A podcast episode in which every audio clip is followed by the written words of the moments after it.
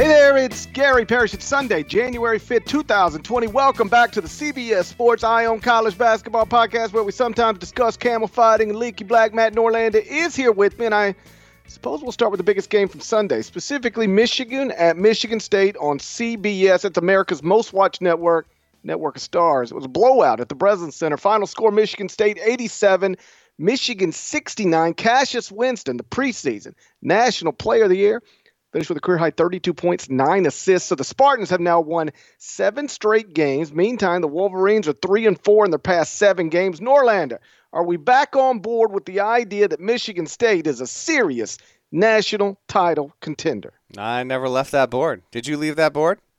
No, I never left the board, but I was like, I was looking at the edge of it. I was might, looking at you the might edge left of that, it. You might have left that board. I don't. I don't think I left that board. What I said was I think Michigan State deserved to be unranked when I had Michigan State unranked, but it didn't mean I didn't still believe that they could get it together and become a real Final Four threat. I didn't leave the board. I just sort of I looked at the edge of the board and I was like, I wonder if I should walk over there or not. But I decided not to. All right, so we're fraternizing on the board right now together. That's what that's what we're at. We're on, we're we're socializing on the board.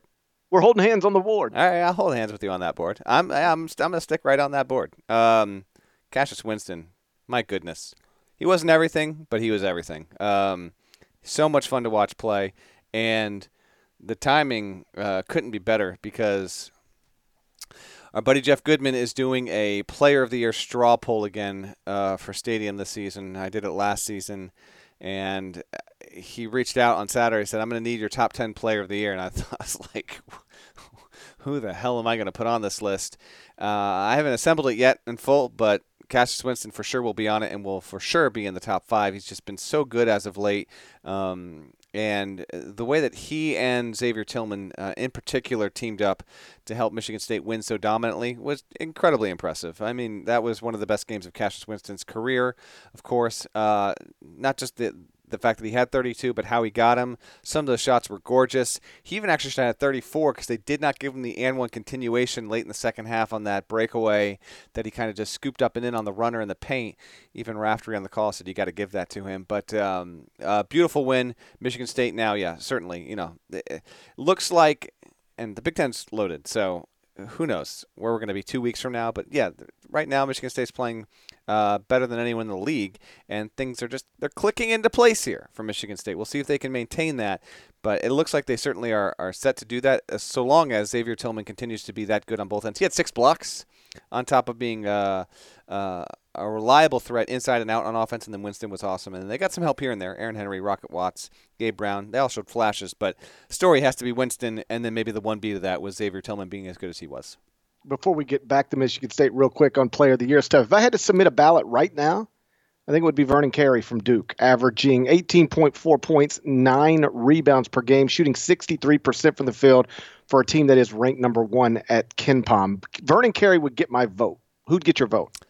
Um, I think it would be Vernon Carey Jr. right now. I think that he would, because right now he's the most important player on a team you can argue is the best in America. That's a tease. We'll mm. get to that later in this episode. But I, I'm inclined to say that it would be him. Um, but again, we do have more of a toss up for this race in the first week of January than we do have in most seasons. It's it's not as clear as it's been in years past. But you know, maybe the next you know week or two is going to bring much more clarity to that than we've seen in the past month.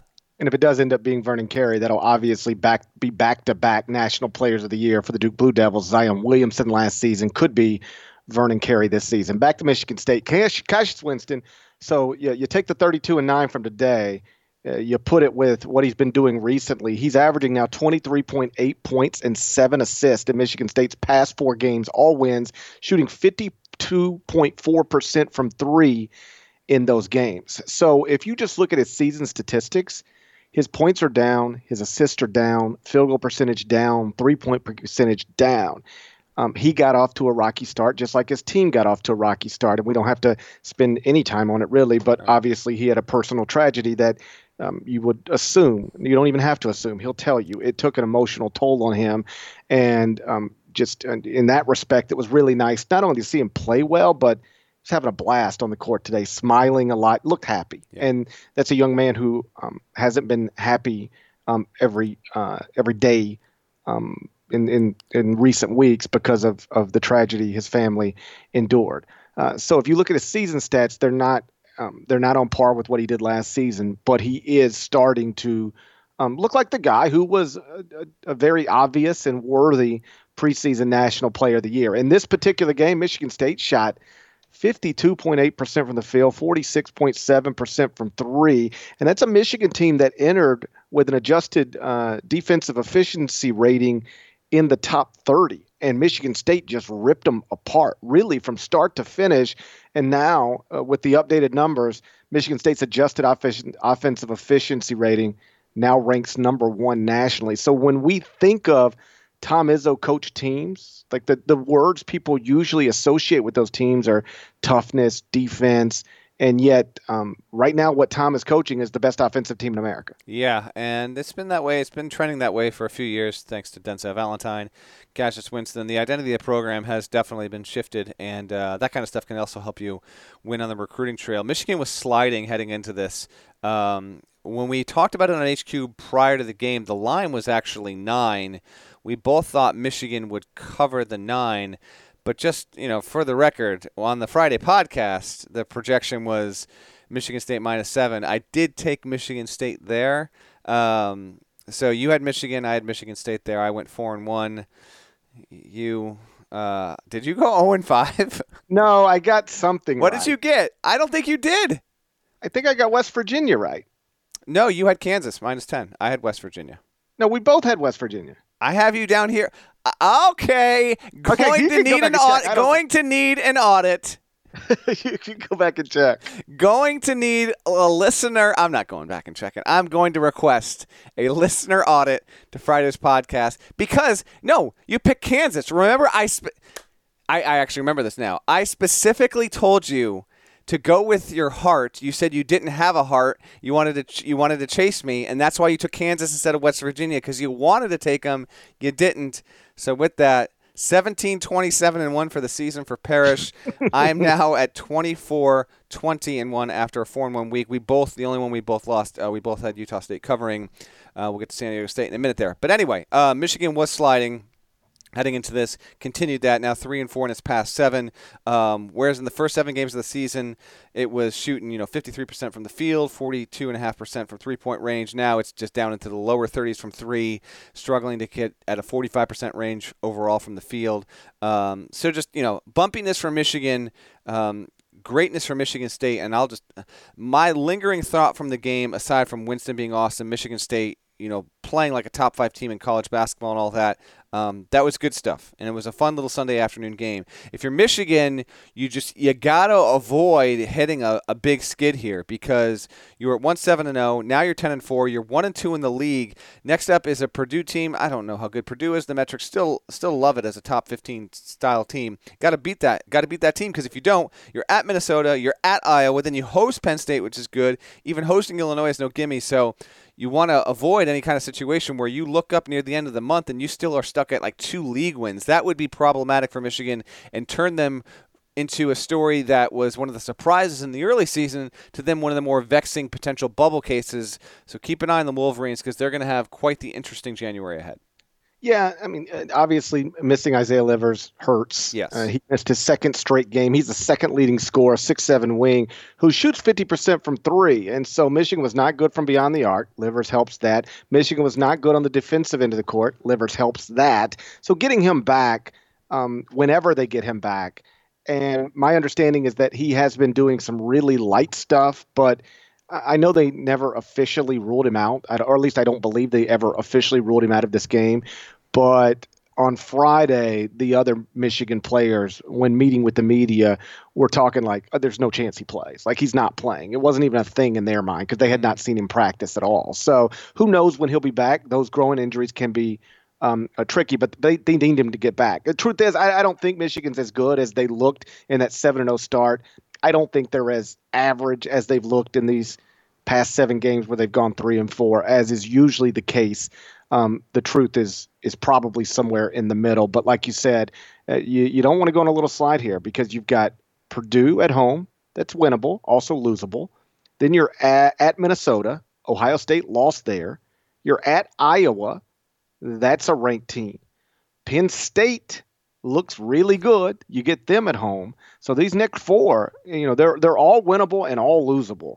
And so Juwan Howard's going to learn a lot about his team um, over the next couple of weeks. Let's move on. The nation's only two unbeaten teams were on the road this weekend against quality opponents. Both won comfortably. Impressive stuff from San Diego State and Auburn. We're going to get into that next. But first, check this out. Are you looking for a new basketball shoe? If so, this is Gary Parrish here to tell you that the New Balance Two Way V4 features the groundbreaking use of fuel cell technology with fresh foam, creating the ultimate combination of rebound and cushioning. Every step feels explosive and dynamic, and the upper construction features a lightweight textile that's supportive and breathable. So whether you're hitting the clutch shot or locking down the opposition, the Two Way V4 gives you the tools to play at a high level. Learn more and purchase the two way at newbalance.com. Robert Half research indicates 9 out of 10 hiring managers are having difficulty hiring. If you have open roles, chances are you're feeling this too. That's why you need Robert Half. Our specialized recruiting professionals engage with our proprietary AI to connect businesses of all sizes with highly skilled talent in finance and accounting, technology, marketing and creative, legal, and administrative and customer support. At Robert Half, we know talent. Visit RobertHalf.com today. So the nation's only two unbeaten teams were both on the road this weekend against quality opponents. Auburn won at Mississippi State 80-68. San Diego State won at Utah State 77-68. So the Tigers are now 13 and 0. Aztecs are 15 and 0. Neither team has beaten a top 20 KenPom team yet. So if you want to be skeptical of these records, um, that's where you start your argument. But Norlander, I, I think at this point, I'm a believer. Um, I have Auburn and San Diego State in the top six of the top 25 and one right now. Which one do you believe in more, Auburn or, or SDSU? SDSU, I believe in more at the moment. I have them both. I had them both in my most recent power ranking update in the top four. Um, San Diego State has four quad one victories uh, as we sit here on this Sunday evening. Parrish. Auburn has not played a quad one opponent yet. Now it has seven quad two wins, which is nice. San Diego State has two. So, you know, if you're going to combine both, and it's still early, the seasons are going to shift somewhat, somewhat. San Diego State winning at Utah State. I'm highly confident. this isn't as far out on the limb as the Wofford prediction, of course, but um, that will remain a quad one victory for the entirety of the season there. But uh, quad one and quad two combined, SDSU is at six total. Auburn is at seven, just with none on that heavy top end there. Um, uh, Auburn's faced, and uh, you know, according to the net. This isn't KenPom strength of schedule. This is more the, what would be on the team sheet. Overall strength of schedule at this point, Auburn ranks 19th. San Diego State is 143. Um, if you want a comparison, Kansas, which is in the two spot in the net, uh, per the Nets SOS, is at number one in the country right now uh, with the toughest strength of schedule overall. But um, big listen, nice big wins for both teams.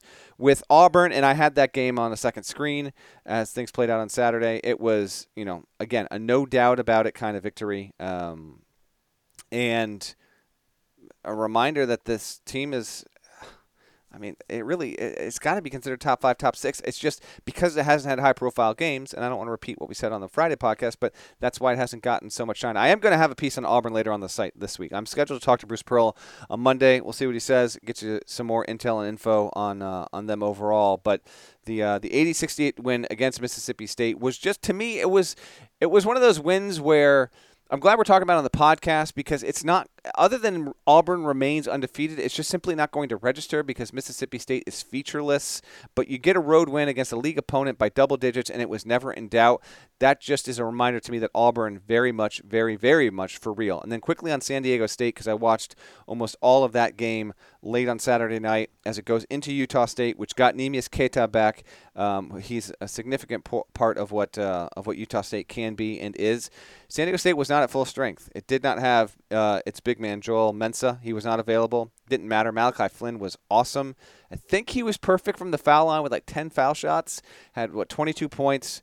Uh, just a terrific little combo guard that he's turned into. And on the whole, between Flynn, uh, Yanni Wetzell, who's been who's been a a nice bump up as a sophomore uh, kind of player there. They've got a really good balance. Matt Mitchell, another good three point threat. At this point, San Diego State has wins. Its best wins are against BYU, and that came on the road It beat um, Iowa on a neutral, Creighton on a neutral, Utah on a neutral, and now Utah State on the road. Um, I believe in it more. I saw. I think you might have written about this, GP, but I didn't read your capsule, so you can get into this here as I volley it back to you. I saw Seth Davis. Shouts to Seth. We know you're listening to this while you're doing your workout. Appreciate that, Seth. Uh, give us a five star review while you can, please. Can you get on that? Um, I think he said San Diego State has a has a really good chance to enter the tournament undefeated. He said on C- on CBS on Sunday. I'm going to shy away from that. Um, still a lot of road games remaining. This is a really good team, but SDSU is going to take some losses here. But could it enter the NCAA tournament with just two? Sure. And if that was the case, could it be a two seed? Yeah, sure. It could absolutely be the case. So yeah, Aztecs very much for real. And at 15 and 0, they technically have the best record in the country because they still got two more wins than Auburn. It is statistically improbable that San Diego State's going to enter the NCAA tournament with a zero in the loss column, but I don't think it's the craziest thing to try to imagine. I mean, if you look at the remaining schedule, they have zero remaining games against top 55 KenPom teams, zero remaining road games against top 85 KenPom teams. And right now, at this moment, KenPom has them projected, the Aztecs, as at least a seven point favorite in every remaining game. So again, teams that are seven point favorites and 11 point favorites, and hell, in this season, even 28 point favorites lose all of the time. But they're going to be a sizable favorite in every game going forward. And they look legit to me. I mean, I, have watched them multiple times, and then the computer numbers are off the charts given where they started and where they are right now. They started 97th at KenPom. They're up to 16th right now. That's an 81 spot jump in a span of 15 games in about two months. And Malachi Flynn is the biggest reason why, averaging 15.9 points, 5.1 assists, shooting 43% from three. He's one of three starters, three of the top five scorers who didn't play a minute for San Diego State before the start of this season. Mm. The other Yanni Wetzell, KJ Feagin. Wetzell came from Vanderbilt, Feagin from Santa Clara. So Brian Dutcher had, you know, he made it a point that he wanted to get older and more experienced. And they're older, they're more experienced, and I do think they're one of the very best basketball teams in this country. Yeah, they're number one in the net, and they've been they've held that not every single day for about two two and a half weeks uh, but just about every single day, they've been kind of vying with Kansas. It's been a kind of a back and forth there.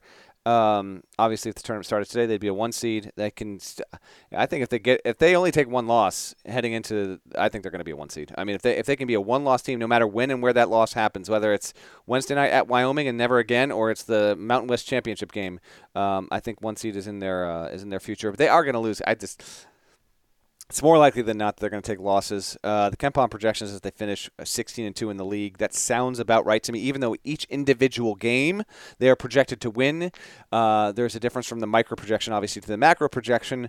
Um, as any statistician uh, will tell you, they got Fresno State on the road on January 14th. That seems a little bit vulnerable there. And I, I still even put past teams like New Mexico, Utah State in the return game um, and the start of February. So we'll wait and see. But hey, this is a fun little story here. You know, we t- talk about how weak the sport is at the top and all that. I get all that, but we are now going to get into the second week of the of the new year here with two undefeated teams in two different conferences.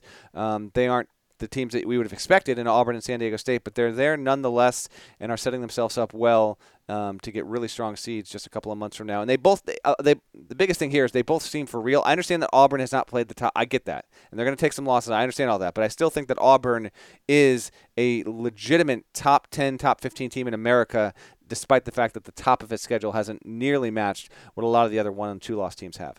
Yeah, as you correctly point out, they haven't even had a quad one opportunity yet. They have not played a currently ranked team, and they won't play a currently ranked team until they host Kentucky on February 1st. Still, they're top 25 in both offense and defensive efficiency. They're shooting 57% from inside the arc, and they're doing this despite losing the top three scores from last season's Final Four team. So, we talked about National Player of the Year stuff earlier. If we were doing National Coach of the Year stuff right now, uh, Bruce Pearl and Brian Dutcher would both have to be on on anybody's list of five or or ten. Maybe yeah. even if you just made a two person list, they'd have to be on. Let me give you, let me give you my five off the top of my head right now. Okay, Dutcher, Pearl, LaVall Jordan at Butler would be three. he should he should be on it. Yes. Um, you know who my other two would be right now? I'd have Anthony Grant at Dayton, right now, thirteen and two, and I'd have Gregg Marshall at Wichita State. The Shockers are thirteen and one.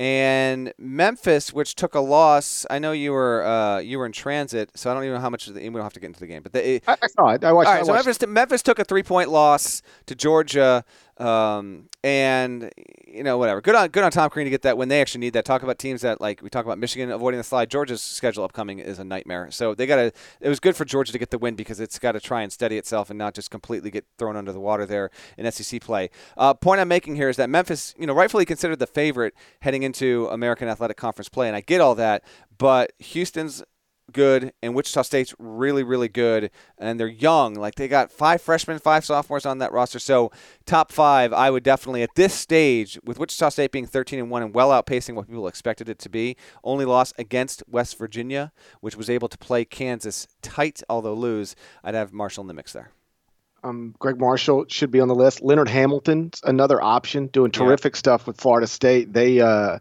um, got a big win this weekend. Went to the Yum Center and, and beat Louisville. So there's some some some obviously guys doing great jobs this season. But the two guys coaching the undefeated teams, by definition, are two of them. If only because you know Auburn and San Diego State. It'd be one thing if Duke were undefeated right now, or if Michigan State were undefeated right now. People would say, well, of course they were like yeah. one and two and three or whatever in the country. San Diego State was unranked to the preseason. Auburn was ranked, but like not preseason top ten. So for us to be you know, sitting here in January and the only two undefeateds are Auburn and San Diego State. That's uh, uh that, that's impressive stuff. Um, and with Wichita State, just to circle back there, they're young, but they're so much more experienced than they were last year. They're at least they're relying more heavily on experienced players, even if the experienced players are only sophomores. They just got a year older. And I remember talking to Gregg Marshall in the offseason, and the truth is, like last season, he just got caught with a he was relying on too many first year players, and he he knew what he was.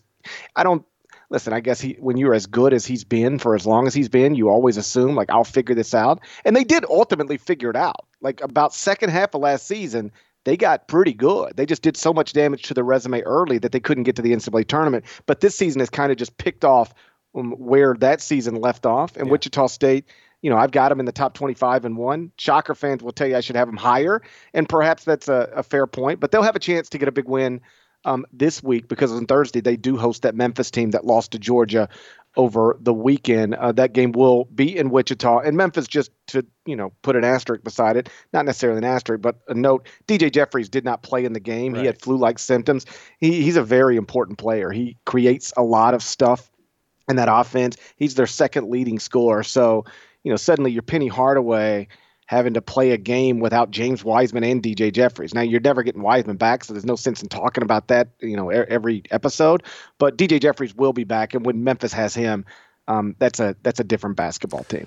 Uh, definitely agree. Well, um, yeah, that's a that's a big one upcoming uh, this weekend, and then uh, just as a reminder with Auburn, uh, just to, to put a bow on it here, got the win over Mississippi State, and its next game is at home against Vanderbilt. I mean, that's just a, a nearly automatic W, and then we'll play at home against Georgia. So Auburn is set up to continue to rise and stay, uh, stay, you know, where where it is in the metrics and the net in the net rankings and the polls and all that good stuff. It just, you know, road game against Alabama on January 15th is, is the first slippery point.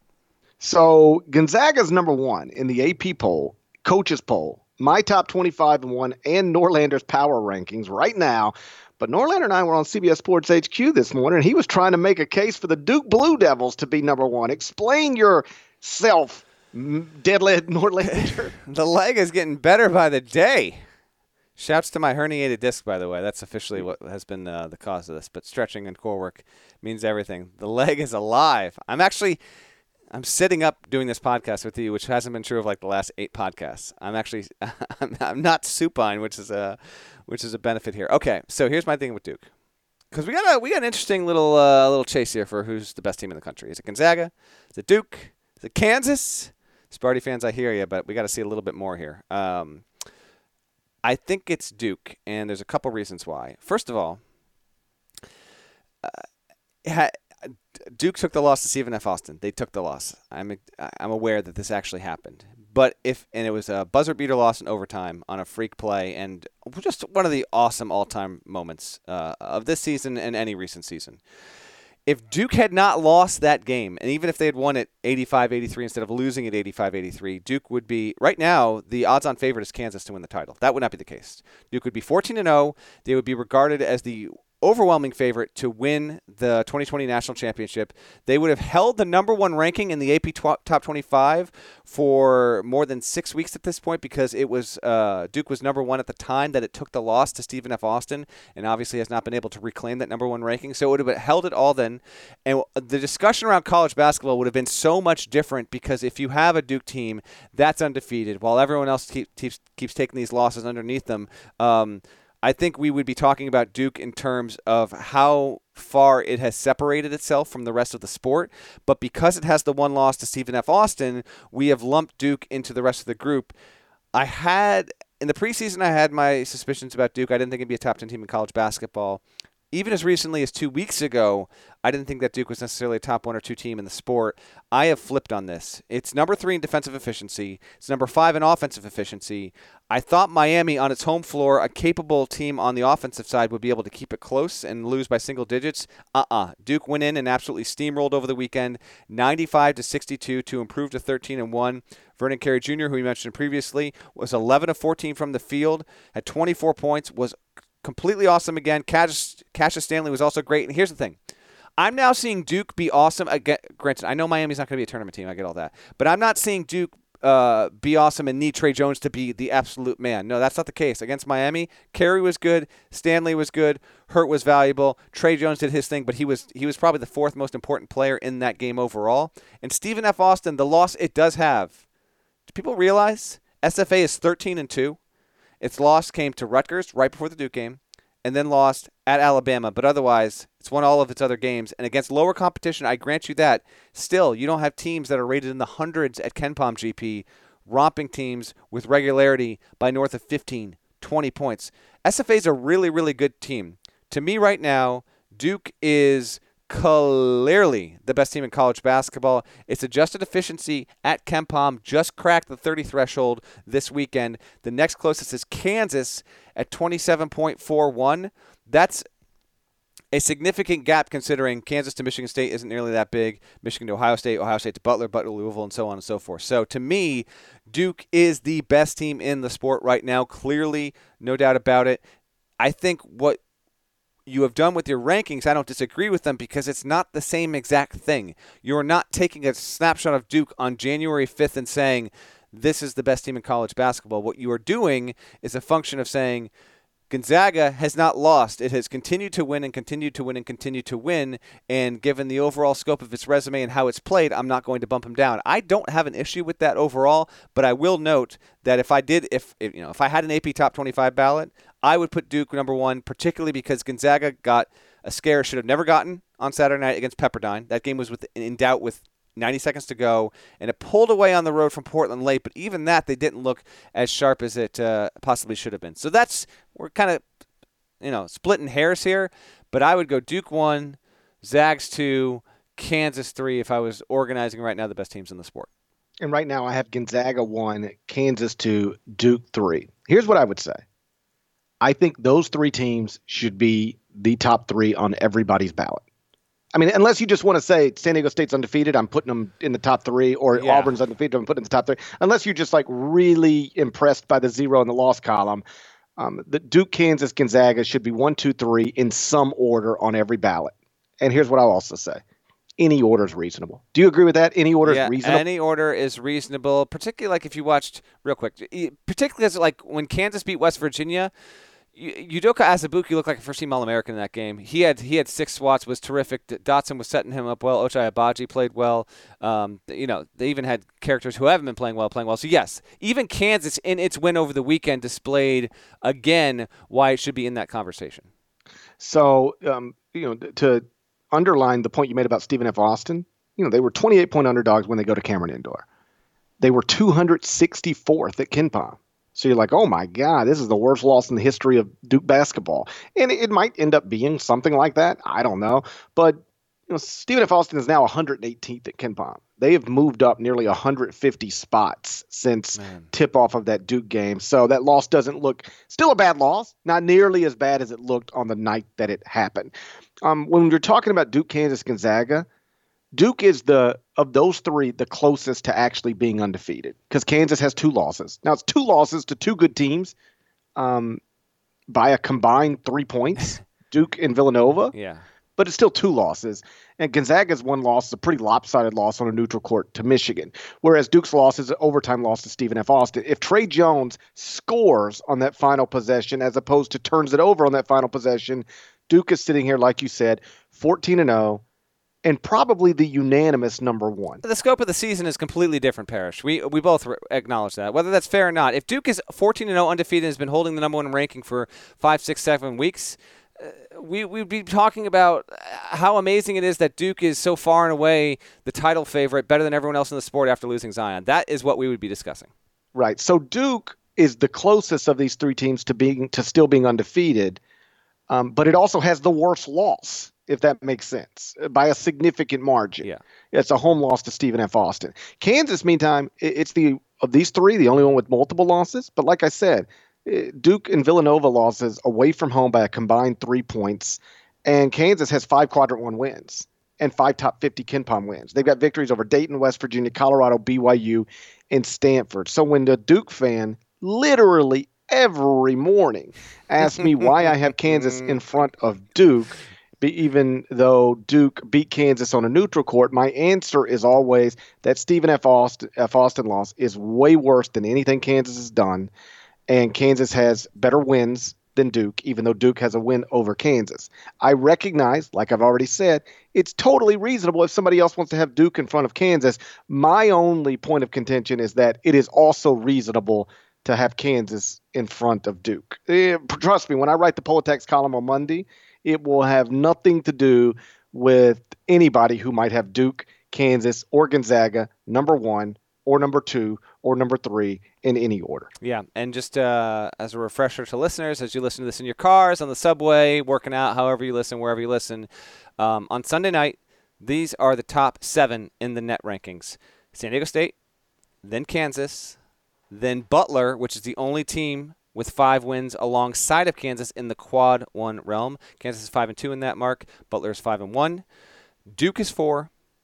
Baylor, can't forget about those Bears, man. They deserve a one seed right now in any bracketology forecast. They're fifth. Auburn is six, and then Gonzaga uh, is down there at seven with a 16 and one overall mark against D1 competition and three quad one wins. Um, so you update your power rankings later this week. You'll have Duke number one. I you'll will. just remove you'll just remove Gonzaga, even though they've done nothing but one. That's correct because I also judge uh, based off of how you play in Gonzaga. It's got no, you know, it just if if it was dominating and romping, I'd have them one. But no, I will have I will have Duke. I will have Duke number one in the power rankings, barring they. Hold on, who does Duke have? Duke's got a game before then. They got to they got to win at Georgia. They got to win at Georgia Tech on Wednesday. That's no gimme because Georgia Tech. Just as a quick aside, Georgia Tech won 96-83 at North Carolina. Car- it was the Carolina trailed by 20 at the half, and it was the greatest halftime deficit for Carolina in the 34 year history of the Dean Dome. Jeez. They were down 28 to 4, I believe, at one point to Georgia Tech. Jesus is, is, is absolutely right. And then we've talked about Carolina as well, so we don't need to make a whole other segment of this. But I will say that Roy Williams, after the game, I don't know if you saw the presser or not, but he was as dejected and as despondent about himself and his team as he's ever been. Rightfully so. Carolina's not even close to the NIT conversation. So that's yeah, Georgia Tech seven and seven. That's who Duke has next. So barring a barring a loss there, they'll be number one. But um, yeah, just a weird, weird situation going on in Chapel Hill. They're just they're completely directionless. It's wild to think that North Carolina could get run at home, and it's not even that big of a story because they're unranked and not very good. Yeah, that's correct. And now Carolina, by the way, yes. And now the story they got to play Pitt at home on Wednesday. And then Clemson, who's not even that good, but Clemson comes into the building next weekend, and that's you know that's one of those things. Clemson's never won at Chapel Hill, so it's like if this is going to be the year of all years, maybe we should make that in the Final Four and one just for uh, for kicks there. But uh, you're right. Normally, yeah, only because it was Tech scored 20 of the first 32 points, and then Roy was as bad as he was after the game, just in terms of uh, being down on himself and the team. Is it a minor story? But man, oh man, yeah, they are. Uh, they are they are just out of sorts, and uh, we are having a year here in which UCLA and Carolina, two of the traditional six, if you want to include Indiana, Kentucky, Kansas, Duke, um, two of the six traditional blue bloods are down and going to miss the NCAA tournament. We obviously don't get that in most seasons. And I don't know if we consider Syracuse a blue blood, but it is a basketball power coached by a Hall of Famer, and they're sitting here at eight and six, coming off a loss to Notre Dame at home. Yes, and and Connecticut uh, can't get its act together. Connecticut lost to South Florida. Now, South Florida was initially expected to be good at the start of the season, and just hasn't been. But Connecticut um, is off to an 0-2 start in the American and lost by 15 at South Florida. And you know that's a that's a modern age blue blood, if you will. And even it took a bad loss there. So yeah, we do have a number of programs here who, when casual people talk about like the teams that they'll get excited to see on in you know in March on their televisions, like a Syracuse, a UConn, a UCLA, a Carolina, just big power brands like that, yes, there are a number of them that are indeed down this season. So this is the Sunday podcast, and that means we close it with a uh, special listener review that has been posted over at Apple Podcasts. Like I've told you in the past, as a way, in the spirit of full transparency, to encourage people to go rate the podcast five stars and um, and leave nice reviews. We're going to pull one every Sunday night episode, and I'll read it uh, uh, read it on the episode, and then you get a shout out right beside Larnell and and Devin Downey and Chester. So this one, and I read them all. I tell you, we can't do a million of them because it'll seem uh, it'll seem a little ridiculous. But I do read every one of them, and they're nice and they're funny, and I enjoy them. So please, if you've done that, know that I appreciate it. If you haven't done that, um, please go do it when you get a second. This uh, review comes from Price Atkinson. Price is somebody I actually recognized from Twitter, so um, it was nice to see his name there. Here's what he wrote. He said, This holiday season, I am forever thankful for this podcast, GP and Norlander for providing weekly entertainment, but most importantly, the last two years helping make my suffering a touch less painful while getting me through the Disney World Half Marathon, the sweltering Peachtree Road Race on 4th of July, and the Atlanta 10 miler. Those miles were horrible, but you guys helped make the races at least tolerable. That's from Price. So we have helped him. He is running, competing and doing it while listening to the Eye on College basketball. I, I appreciate I price I a couple of things here. I appreciate that too. I did get a few notes that people. Uh, I don't have the handle in front of me, but a couple people in particular were saying, "I'm trying to work out at the gym and I can't stop laughing and getting this done because we're talking about two-year-old Tony Hinkle." Two-year-old Tony Hinkle. Two-year-old Tony Hinkle, who I was informed by another listener, uh, helped or, was the uh, the brains behind making the basketball orange, among many other things. He also, uh, th- listen, this is not a trivia time. This could be completely erroneous, but I feel like someone else also told me that Tony Hinkle once coached a football game and beat Notre Dame. Like, what? What? I guess that happened. I don't know. But listen, I, another listener, I got your back. I knew you were going to do this, and it's fine because we're going. We want the Apple Pod review you, got to give a shout out to, and I, I hope I'm going to pronounce your last name correctly here, but Meredith Turrets, who sent us a note I think last Monday on Twitter. This wonderful woman, here's what she said on Twitter. Here's my five star review with nice comments. I listened to the Eye on College Basketball podcast literally while I was in labor on Christmas Day. Listener of the year. I mean, I'm not going to judge her life choices. I'm I'm humbled, if not uh, a little bit awkward feeling at the fact that as you were going through that process, which Parrish and I have both experienced in a completely different way as our as we've been with our wives as they've gone through uh, labors. Um, I'm trying to picture my wife listening to a podcast as she was as she was trying to deliver our first or second born, and it is an amazing visual. Meredith, thank you so so much. Uh, that is really like that is big big big time stuff, and we appreciate it. For all of you who listen in the various ways that you do, it is so so appreciated. But someone literally leaving uh, a review on Twitter. I, apparently, she's a Google Pods listener. So for everyone that does the podcast on Google Pods, shouts to you. I don't think that there's a portal for Google Podcasts to leave reviews and written comments, but we hear you. We know these. You know, people are very you know entrenched in the way that they want to subscribe to this podcast. Thank you, Meredith. While having while having your child. Us in your ears talking about God knows what. I mean, it's just after the fact. I can't even believe it. But I did want to give her a quick shouts too because I, I, can I make this promise on behalf of both of us? If anyone is going to leave a review and talk about their experience of going through labor as we are talking to them, then you're going to get a shout out. That has to happen. I uh, I asked her just because I felt like I should if she named the child Larnell. She did not. Okay. Name the child Larnell, so that was slightly disappointing, but still awesome that she would be listening to us in um, what is a, a, a life changing moment. Like my wife won't even listen to me in real life. Yeah, during exactly. labor or you know, on most days, and the idea that somebody else is out there listening to us um, via podcast is uh, especially especially impressive. Back to Tony Hinkle. By the way, some Tony. jerk, some jerk left us a three star review at no. Apple Podcast. Yes, because yes. we messed up Tony Hinkle. Because we weren't properly educated on Tony Hinkle unacceptable. Don't mention that that person's name. Okay. If you don't if you don't get the podcast and you're going to leave a three star because of tony hinkle you, you take a little walk. Okay. That's all i got to say. He said he said seriously question mark. He said i love you guys um, the Parachute Runner are the best for info on what's going on in college basketball. That said, the fact that both of them seem to have just discovered who who Henry I, Hank Iba and Tony Hinkle are leaves me with only one thing to say: ignorance. Love you guys. Um, but learn some hoops history. By the way, I'm very familiar with Henry Iba. I'm the one that uh, uh, came up with the Henry Iba uh, trivia time. Gallagher Iba Arena. I've set foot in Gallagher. I've watched a game in Gallagher Iba Arena. So you you, but I I will I will plead guilty to this. I had no proper understanding of Tony Hinkle's place in this world.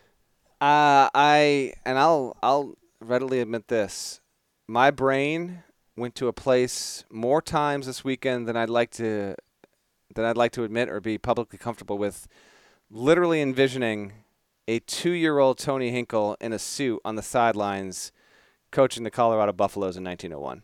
In a suit on the sidelines, b- coaching the Buffaloes, but also with a binky.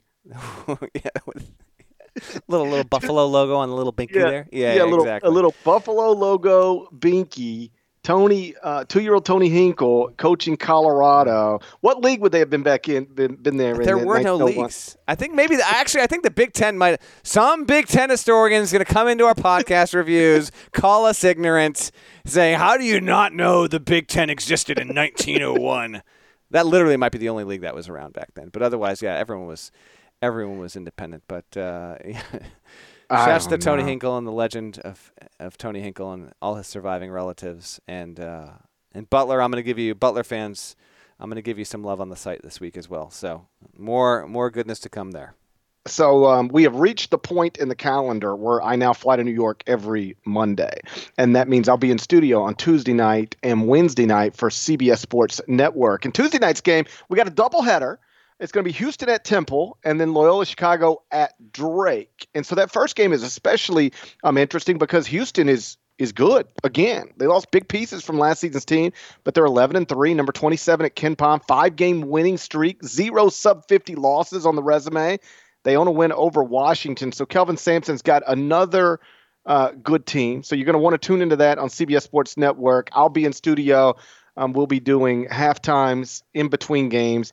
And then we've got a, a late edition of Inside College Basketball um, where we'll wrap up the entire night because uh, Tuesday night does have a, a, pretty good college basketball schedule. So make sure to check us out on uh, CBS Sports Network. And this also means we've reached the point in the season where Wednesdays, quote, the mid-season, mid-week podcast will either be recorded in the middle of the night, late Tuesday after I get back to my hotel and out of studio, or Wednesday at some point when I actually wake up. Yeah. So we'll have it for you. It's it literally will depend on the flow of the night, whether I can stay up that late or not. And uh, but we got it. We got you covered. Three pods a week, no matter what. It's all good either way.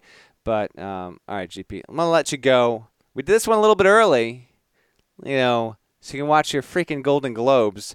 Ricky Gervais, like you're psyched for Ricky Gervais like it's 2014, man. Like, come on, dude. He he is funny hosting this thing. Have you ever watched him host these I, things? I have, I have. It's okay. It's, it's, go go just type in YouTube like Ricky Gervais Golden Globes, and it's just like a cut up, spliced up of him just roasting people.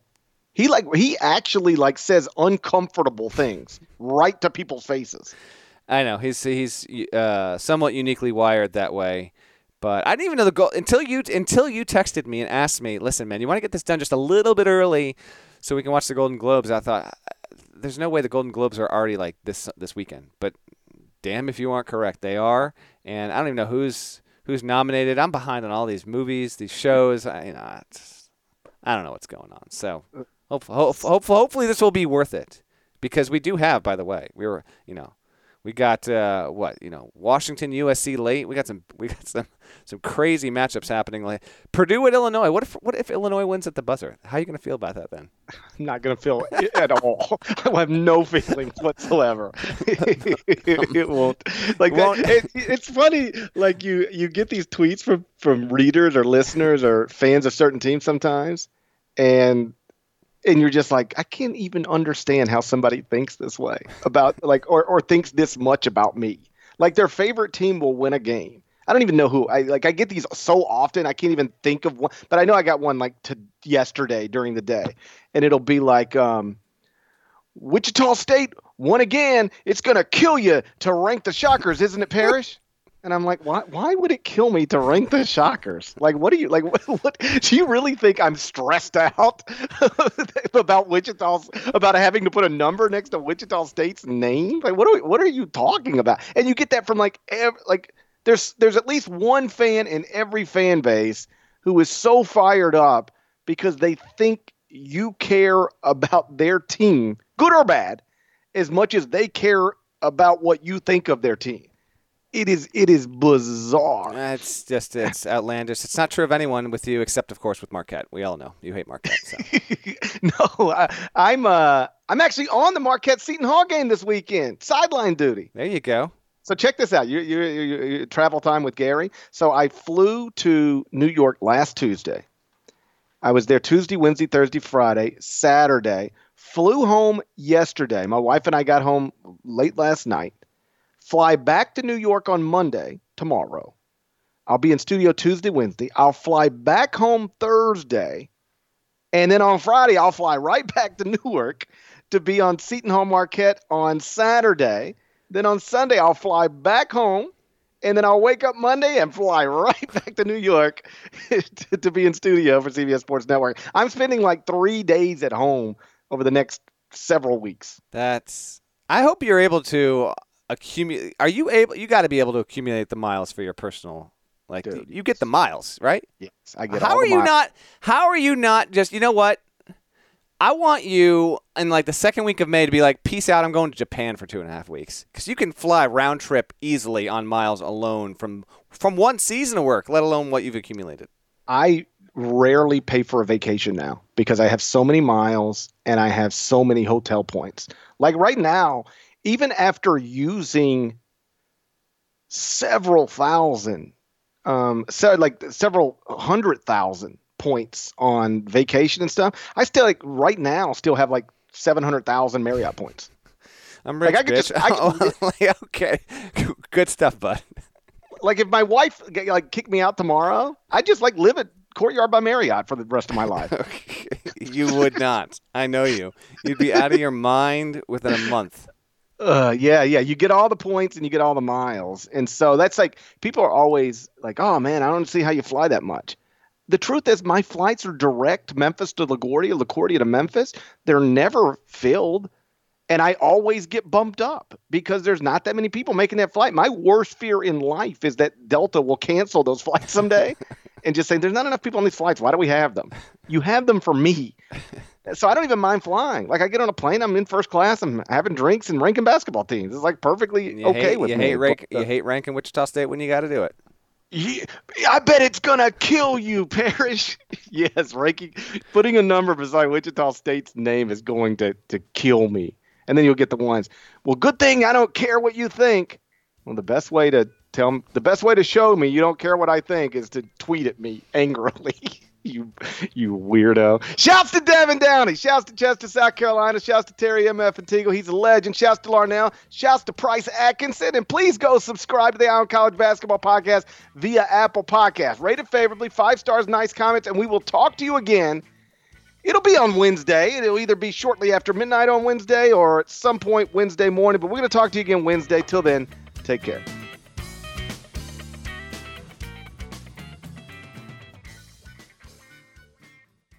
What's up, y'all? This is four-time NBA champ Andre Iguodala. Yo, and this is his best friend, the Ohio State legend, Evan Marcel Turner the first. Every Wednesday, we drop a new episode on our show Four. We're talking basketball, business, and all the culture in between. From locker room stories to some basketball analysis from those who've been in the game. Now, it is a do do averaging 29 and 11.